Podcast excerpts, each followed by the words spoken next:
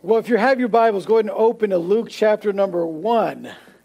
Luke chapter number one, and we're going to uh, start a new series uh, today called Experience Christmas. All right, Experience Christmas. Now that we're getting into the Christmas season, I think it'd be good to get into some Christmas messages and see what the Bible has to say about what we celebrate this month. By the way, my favorite month of the year other than my birthday month. All right, uh, this is a, a, wonderful, wonderful time of the year. Uh, I know there's a lot of songs that sing about this time of year, uh, but there's something that I really love about Christmas, and I was sharing this with the first service, and that is presents. I love, I love presents. I love the fact that in Christmas we give presents uh, to one another. The fact that we get to receive presents. It's, it really is um, just a, a wonderful, awesome time.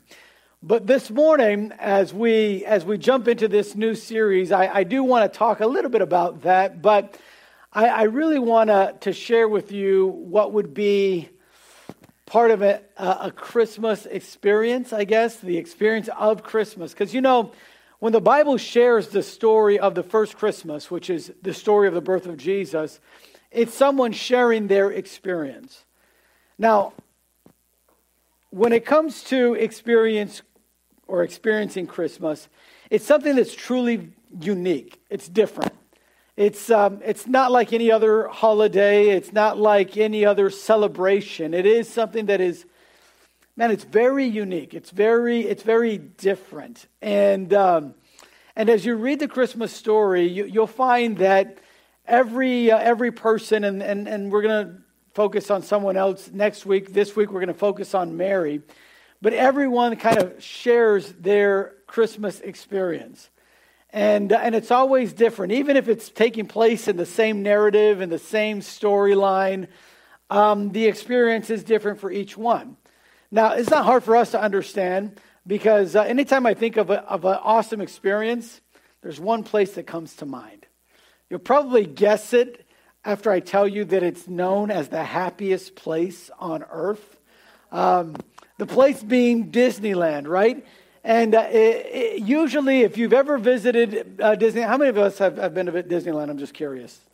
Okay, mo- mo- most of us, almost everybody's been there. And, and usually, when, you, when, you, uh, when you're looking into Disneyland or anything like that, you, you, you talk about what they say the, the Disneyland experience right? You, you've maybe heard that term before. And, um, and when you come back, that's what you want to share with people, right? Like, let me, let me share with you the Disney experience. And sometimes people share a really happy, awesome Disney experience. Others might not share a great experience if something happened on that trip or something happened there at the park. But for the most part, uh, we like to share our experiences. And we really like sharing the fun experiences, the, the ones that we're usually trying to get other people to do, right? Uh, you come back and you're like, dude, you got to go there. You've got to experience it. And what do we mean by that, though? Right? What do we actually mean by experiencing it? You got to experience it. What, what do I mean by that? Well, usually it's pretty much understood. What we're talking about is the, the feeling that you get when you're there, the things that are the that you can do while you're there, um, just kind of everything, a little bit of everything. Uh, the, the rides, the entertainment, what you can see while you're there, and how you're treated when you're there, and and you share, and all of that put together, we would say, is the experience of it. Well, when you start studying the Christmas story, there is an experience attached with it.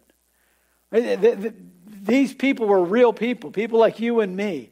Uh, Mary was someone just as real as you and me that had things going on in her life, just like you and I have things going on in our life. And, and so, as she's telling, and, and not just her, I'm sure as she was telling Luke, who wrote uh, the book that we're about to, to study, um, I'm, I'm, sure she was kind of relaying some of the, the experience that she had. And, uh, and Luke does such a great job kind of describing what, what she was telling him. And, uh, and that's what I want to study this morning is that experience. What was Mary's experience in that first Christmas? What, what, what happened to her What, what was it that she would probably share with us if she was able to be here uh, this morning in person? What, what, she, what, what would she say? And luckily, we have a Bible where what she experienced was written down for us. And we can study this morning part of what her experience was. Now, let me just warn you, though, it's not a theme park, okay? Um, what I'm going to share with you this morning isn't a place that you can go, but it is something that you can experience, something you can live, something that can be just as real to you as it was to those that were there at the birth of Jesus. So I want to talk to you this morning about three amazing truths of the Christmas experience. Luke chapter number one is where we're going to read about this experience. Luke chapter number one. Now, before I get into chapter number one, I, I want to just give you a little bit of context to it. Uh, the Old Testament ends in Malachi chapter 4, verse number 6. It was the last kind of prophecy that was given, uh, the last prophet that was there. Between Malachi chapter 4, verse 6, and Matthew chapter 1, verse 1, or even Luke chapter 2, there has been 400 years that have passed. In those 400 years, we don't have a prophet that rises, at least that the Bible speaks of. Uh, there's nothing great that happens over those four centuries. Nothing quite significant. You can read a little bit about Israel's history there. You'll, you'll find where the Pharisees uh, arose. And, and in that 400 years, you can read about where the Sadducees and Pharisees come from and a little bit about their history, but nothing significant that would be part of sacred scripture. Just 400 years of silence. And suddenly, what comes on, what comes on these pages is this the story of that very first Christmas. And uh, in and of that uh, of itself, that fact is something that's very interesting. It's very interesting because it it it goes along with what Mary and, and those that were with her were experiencing. You see, the first truth I want to talk to you about is the experience of finding hope in a hopeless world. Finding hope in a hopeless world. 400 years that God had not spoken to someone directly. 400 years that God had not said, hey, here's what I want you to do, people of Israel. Here's where the, the king you ought to follow, or here's what we're going to be doing uh, in the next whatever 10 years, 15 years, 100 years. Nothing. So when you open up this story, the Christmas story, which is the first story given in Matthew, it's the first story given in the book of Luke, it's the story and the experience of finding hope when for, 100, for 400 years, Israel and the world had been hopeless. Hopeless. I want you to, to notice that the last words of Malachi 4 6 says, And he shall turn the hearts of the children towards their parents, and the parents' heart towards the children. Those are basically the last prophecy, the last words the prophet Malachi writes down in his prophecy. 400 years later, you're going to come here to Luke chapter 1. And notice what it says in Luke chapter 1, verse 13. It says, But the angel said unto him, and he's talking to this man named Zacharias. He says, Fear not, Zacharias. Zacharias is a priest. He's there in the temple doing his duty as a priest, his responsibilities there. So the angel comes to him. He says, Fear not, Zacharias, for the prayer is heard. And thy wife Elizabeth shall bear thee a son, and thou shalt call his name John.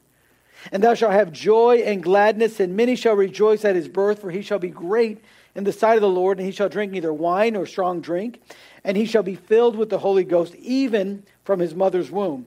And many of the children of Israel shall he turn to the Lord their God, and he shall go before them in the spirit and power of Elias, to turn the hearts of the fathers to the children and the disobedient to the wisdom of the just to make ready a people prepared for the Lord.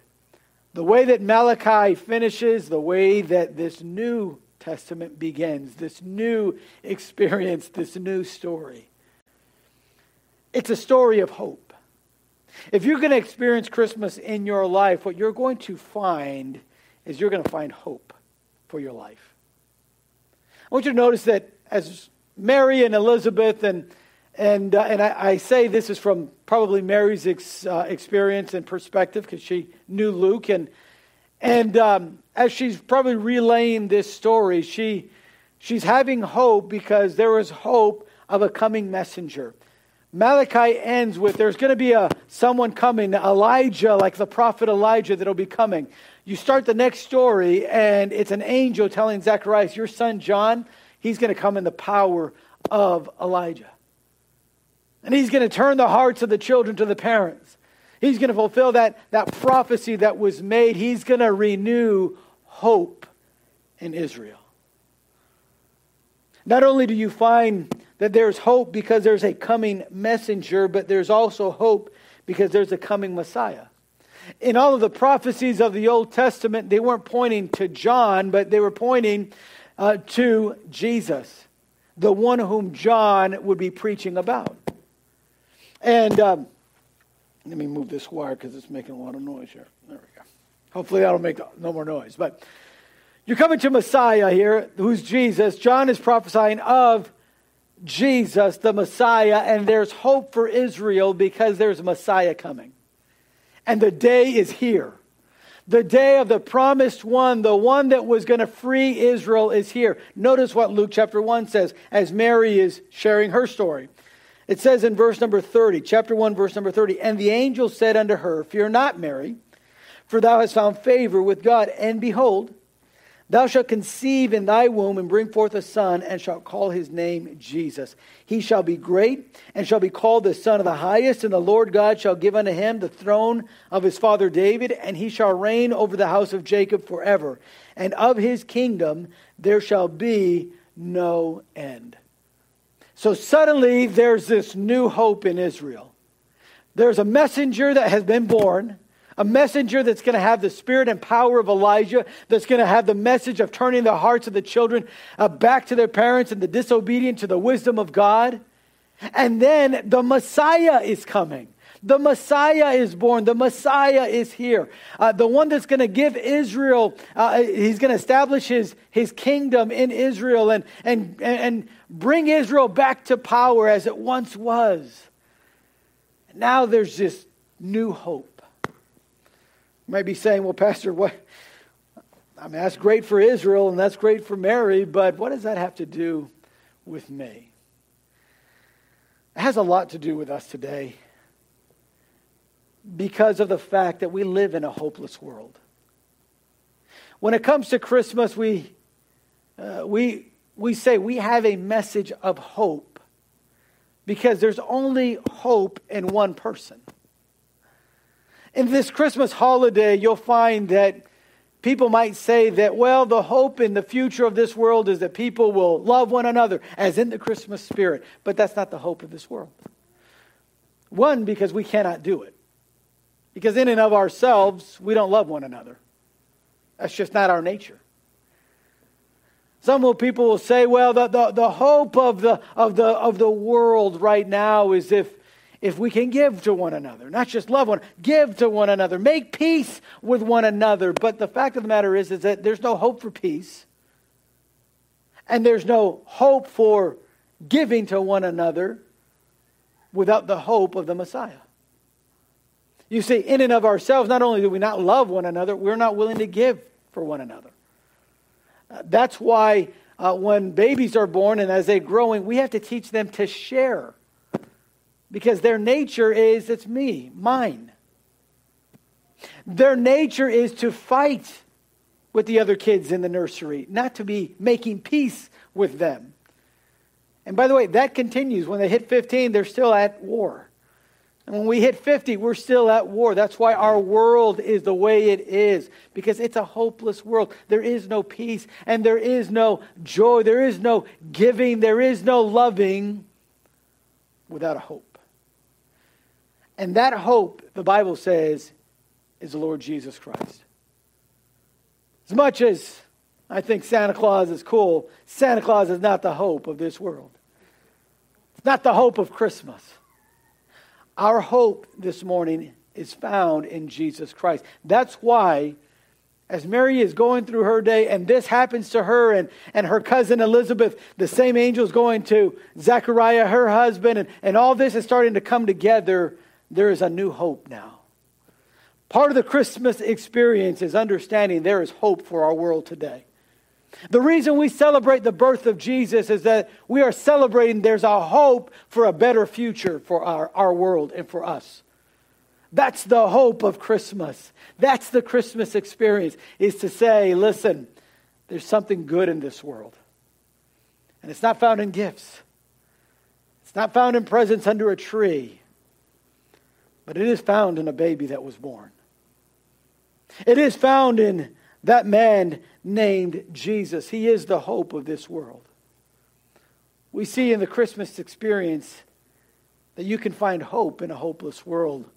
But not only that, you'll find that you can find help in a helpless world. You see, a little bit after that announcement came to Mary, and suddenly there was hope in her world and in her life, you find her traveling close to nine months later. All right, she's traveling. Now, the news that came, if you go to Luke chapter 2 and verse 1, the news that came was that the whole world's going to be taxed. The Roman Emperor, Augustus Caesar, says, hey, it's time to tax the world. And, and uh, many commentators believe that, that that means it was a census, right? They were going to be counted. And so everyone had to go back to the per- place where they were born. They want to know what's the population of the Roman kingdom. And, and so now, the worst timing ever Joseph and Mary have to go and travel to Bethlehem. And in those travels, there's a lot of difficulty. Where they're at in Galilee is almost like a valley. You're at sea level. When you're going to Jerusalem, you're actually going to the top of a mountain, basically, top of a, of a hill. That's why, whenever you read in, in the scriptures, even though Galilee is north of Jerusalem in, uh, in um, uh, geography, whenever they're saying they're going to go down, they're going to go to Jerusalem, they say we're going to go up to Jerusalem. Even though they're going south, the reason it's up is because Jerusalem was kind of like on a hill. So, can you imagine eight and a half months pregnant? I, I, basically nine months pregnant on this little journey. It's, it's not a journey of like, you know, a couple hours. You're, you're talking about a few days, maybe a week or so to get from Galilee uh, to Bethlehem. Now, I just recently had a wife that was pregnant. I'm telling you, that would not have been a fun trip. I feel so bad for Joseph. I'm sure, I'm sure that was a long trip for Joseph. I'm sure. Not, I know, poor Rochelle, she's going to be like, well, I wasn't that bad. No, no, I'm saying for, for her experience. All right, all right. Let me clarify that before y'all misunderstand me and then I get in trouble. I mean, you know, being nine months pregnant, having to be on that donkey or having to be walking, and that's just so difficult for her. And so, listen, anytime you, you run into help when, when you need to help, it's, it's, it's just awesome.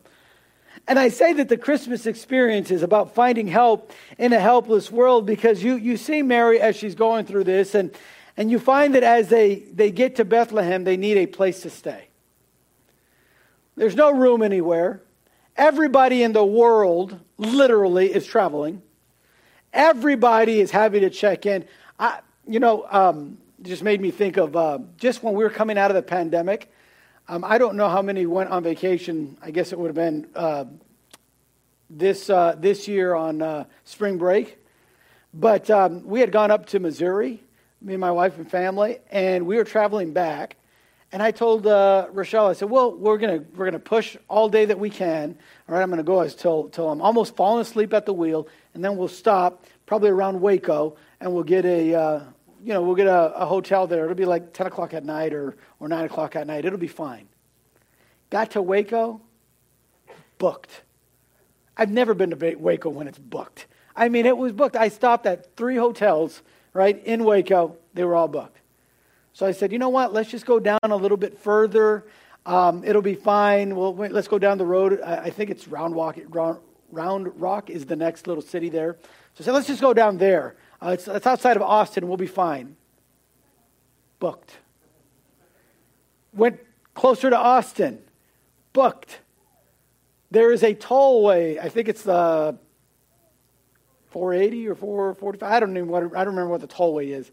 But there's a tollway you can go around Austin to get to San Antonio. I said, let's get to San Antonio. That'll be easy. There'll be plenty of room there. At this time, it's getting to about 2 in the morning, and I'm really getting desperate. We get all the way there and booked. I'm going to every hotel. There's like a little, on this exit, there was like three hotels. I went to every hotel. They were like, nope, booked. If you go over there, they're going to be booked. I'm like, I don't care. I'm going to keep going and keep going. I didn't want to come all the way back home. We were still four and a half hours away. I'm like, no, um, I'm already tired. I was, I was just really looking for a place to stay. Anyways, there's a Days Inn right there by Seguin, Texas. Okay, if you've ever um, stayed at a Days Inn, this was an old Days Inn. Okay, where the rooms are still outdoors, right?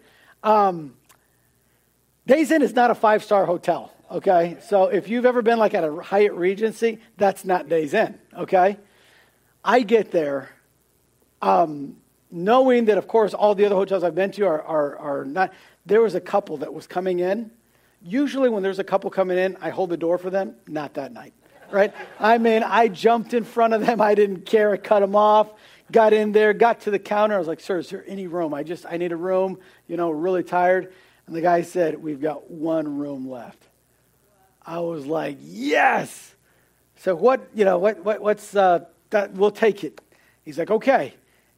It's two ninety nine a night. Two ninety nine a night. Days Inn is usually like sixty nine ninety nine a night. But I was so desperate. I said, I'll take it. The poor couple that I beat to the door, they were like, Do you have another room? like, no, you're going to have to keep going down the road. They had to live. I, I wasn't giving them my room. I can tell you that right now we got into our room. But being in a helpless state like that, man, it was great to find a place to stay. I can imagine Mary and Joseph, they're going, this, this is their Christmas experience, going to hotel inn after inn, looking, any room? No. Any room? No. Any room? Until one owner, one has a heart and says, listen, we're booked over here, but I got a stable. Can you stay in a stable? Two ninety nine a night. Yes, I'm there. There they go. They they get there. The stable, it's probably like a little cave. Normally that's what it is. If you go and visit the Holy Lands, that's um, they'll show there's like a little cave that's there in, in Bethlehem where they think that Jesus was born. Animals are tied up there. And now they found a place to stay, not the nicest. But now they have no place to lay the baby. That night, Jesus is going to be born. Mary's going now through the birthing process, and, and here comes baby Jesus, and there's nowhere to lay him. I'm sure Joseph was looking frantically what, what was there, but there was no crib. There's no changing tables. We just had a baby. That's usually what you do, right? You go, got to buy the car seats, you got to buy the drawers, you got to buy the clothes. Nothing there for Jesus. They just clear out the, the manger, the trough there that's there, and put some hay, and that's where they lay him. The Christmas experience in Mary's day. But through all of that, she did find help. She did find some swaddling clothes there that they wrapped them in. And by the way, there in Bethlehem, if you don't know this, that the lambs that were used in the temple that were used to be sacrificed when they were born because they had to be spotless. The Old Testament said they couldn't have anything broken. They couldn't have anything wrong with them, their ears or anything. They couldn't have any spots on them. They had to be perfectly white. They had to be the perfect lamb. What they would do to ensure that is that when the lambs were born, they would wrap them in these things called swaddling clothes. So you can just see Joseph in that cave going, okay, baby's coming. Okay, what do I do? What do I do? This is our firstborn. Ah, and he's going to wherever he can looking, and somebody gave him swaddling clothes, and he goes back and he wraps the babe in swaddling clothes. Lies there in the manger. They have accommodations and they have a place to stay. Not the best, but it's there, it's provided. They found help in a helpless world, a world that nobody was going to do anything for them. Yet God did. God provided a place. God knew where his son was going to be born. God knew what he was going to be wrapped in. He found and gave them help in a helpless time of their life.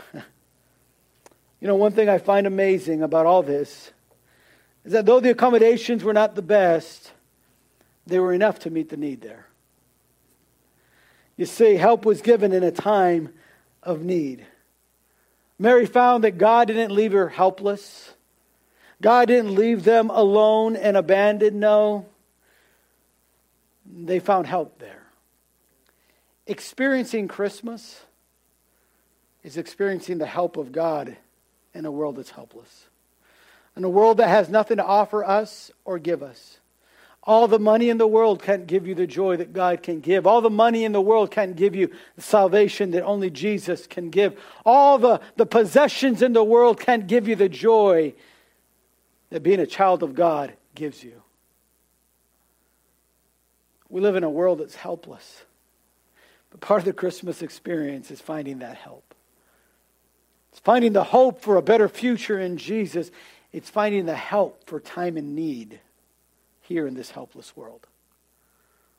Uh, Mary, I'm sure, shared that story many times. Many times saying, I remember. Look at Jesus. He's five years old now, but I remember five years ago. Man, we were traveling, coming from Galilee, coming up. Rough. I was pregnant with him. Nobody wanted to help us. Everything was booked. And then they gave us a little stable. God provided at least a little shelter. And God provided some clothing for him to be wrapped in. That same clothing that the sacrificial lambs of the temple were going to be using, that was provided for our firstborn. We found in him help when we needed help most. It's part of the Christmas experience. It's part of what God wants you to experience in this month. Among all the other things and all the other trimmings of Christmas, listen, if you miss out on God's help, you've missed out on Christmas. We find that Mary, in sharing her experience that first Christmas, she experienced hope, she experienced help. But then I want you to notice, lastly, you can experience having a heart in a heartless world. And this last truth is perhaps the greatest of the three. I believe it's the greatest because all that Mary had experienced, this one, this one meant the most. You see, if you jump to Luke chapter 2 and verse 18 and 19, I want you to see something. I believe that I put it there in your notes. Luke 2 18 and 19. It says this And all they that heard it wondered at those things which were told them by the shepherds. So angels will appear to the shepherds. You know the story. And the shepherds go and find Jesus in that stable, wrapped in swaddling clothes, just like the angel said. And there they are worshiping him. They, they're seeing him. And then those shepherds leave and they start telling everybody. And it says, and everybody that heard wondered at those things. Now, the word wondered there, the, the Greek is the Greek word thaumazo, and, and it means kind of like, ah, I'm trying to figure it out since it was kind of this miracle thing. Okay, he's okay, that's that's his mom, but that's not his dad, and he was birthed by the Holy Spirit, and he's the hope of Israel, and he's the next king, and and people are going like, okay, that's that's an interesting story. Wow, and they're wondering at this thing. How does this fit together? How does this come together? But notice in verse number 19 it says this, but Mary kept all these things and pondered them in her heart. You know, the Greek word there means to understand. When she's pondering them, it's the, the Greek word symbolo, and that, that word means to, to have a true understanding of what's going on, of what this means. So while everybody else in their experience are going, okay, wow, that, okay, that's an interesting story. The shepherds are, wow, okay. Wow. And these angels appeared and, and they're, li- they're listening with wonder. There's Mary in her experience. And she's saying, that's because he's the king.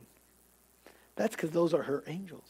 He's wrapped in swaddling clothes because he's going to give his life as a sacrifice for our sin. He's the hope of the world. He's the one that helped me in the time of need. She's pondering, she's, she's putting these, she's understanding. She's understanding what's happening. Part of the Christmas experience is understanding just exactly what we're celebrating today. We're celebrating more than gifts. We're celebrating more than just it's a wonderful time of year or happiest time of year or whatever the song says. It's more than carols. It's more than that. It's more than family get togethers.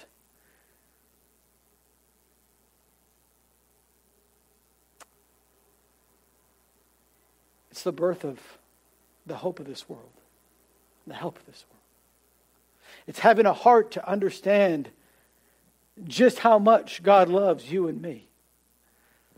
That He didn't send an angel when He easily could have. He didn't send someone else to do this work, He gave Himself. The Bible says in 1 Timothy chapter 3 and verse 16, but great is the mystery of godliness. God was manifest in the flesh. In other words, he took upon himself flesh. Philippians chapter 2 and verse 5. So that Jesus humbled himself even unto death and the death of the cross. Just simply saying that we ought to pause in this Christmas celebration that we do every year. Pause and stop and say, what is really the true meaning of all of this? What is the heart that God has towards us in sending us his son. Because you see, you live in a heartless world, a world that doesn't understand in and of itself and on its own. I thank God that God sent some angels to some shepherds in a field and says, Hey, listen, my son has been born. Peace on earth and goodwill towards men. There's some good news for you. Thank God that he sent an angel to Gabriel, uh, angel Gabriel to, to Zacharias and to Mary and said, Listen, this is what God is doing. After 400 years of nothing, and it seems like you're alone and abandoned, you're not. For when the fullness of time was come, the Holy Spirit came upon Mary. Jesus didn't leave us without hope or without help. And you want to give you and me a new heart. That's what Christmas is all about. And if you only experience the toys and if you only experience the get togethers and the food, then you've missed the experience of Christmas. Because it's more than that. It's the salvation of our soul. We find that having a heart in this heartless world, Mary understood the true sense and she believed it by faith. You know, in Ezekiel, about 400, actually more than that, about 600 years before Christ was even born, Ezekiel the prophet had said, Hey, he's going to create in us a new heart and give you, Israel, those that believe, a new heart. For those that believe. Christmas is all about believing by faith and receiving a new heart. It's part of the Christmas experience. Having real love for others, understanding what this is all about. It's part of the Christmas experience. This morning, I, I know that it's no different for us. That's the experience that Mary had, of that hope and that help, and pondering these things in her heart. But listen, it's an experience that you and I can have over and over and over again. It's one that we can have this month, today. You can have that new heart if you believe by faith. For without faith, it is impossible to please God. Oh, but by faith, read all of Hebrews chapter 11. By faith,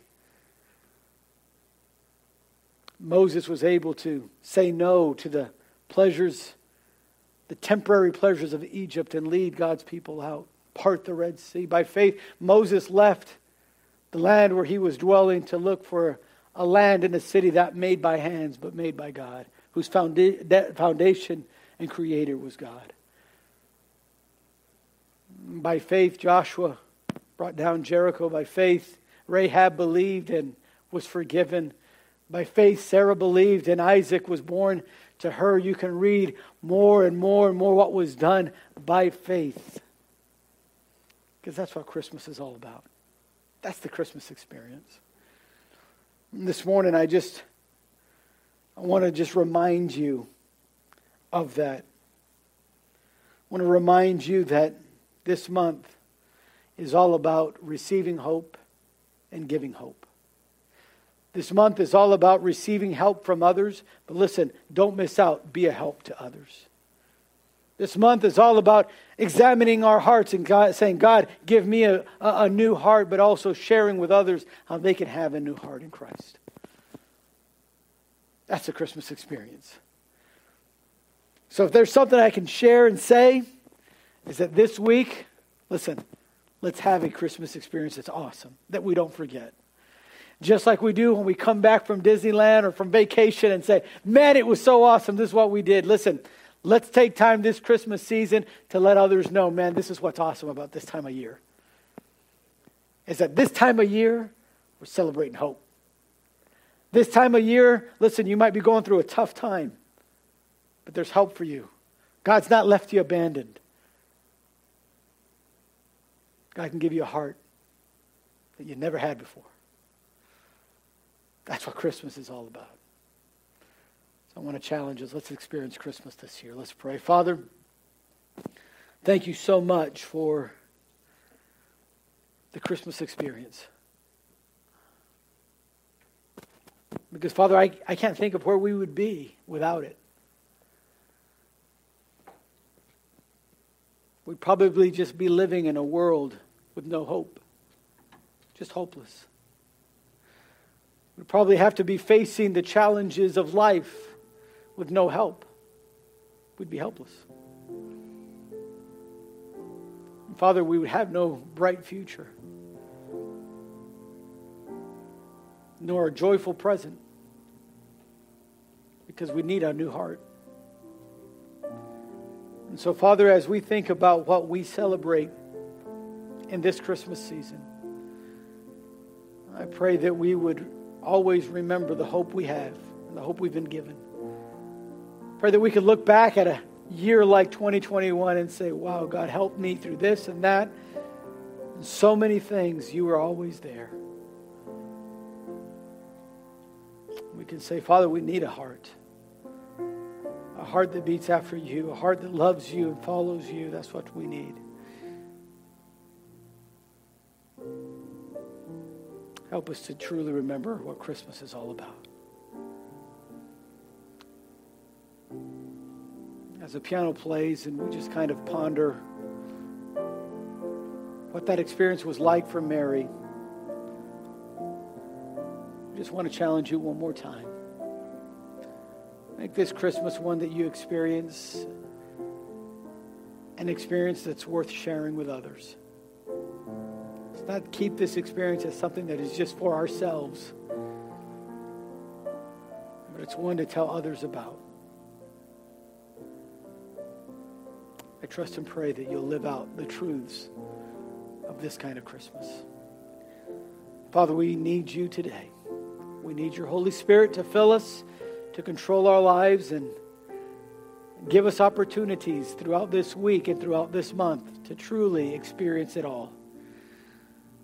Yes, Father, we're going to be with family. Yes, we're going to have gifts and we're going to do all that Christmas entails. But help us to truly experience it in a way that has meaning and in a way that matters. Help us to do that this week, I pray. In Jesus' name, amen.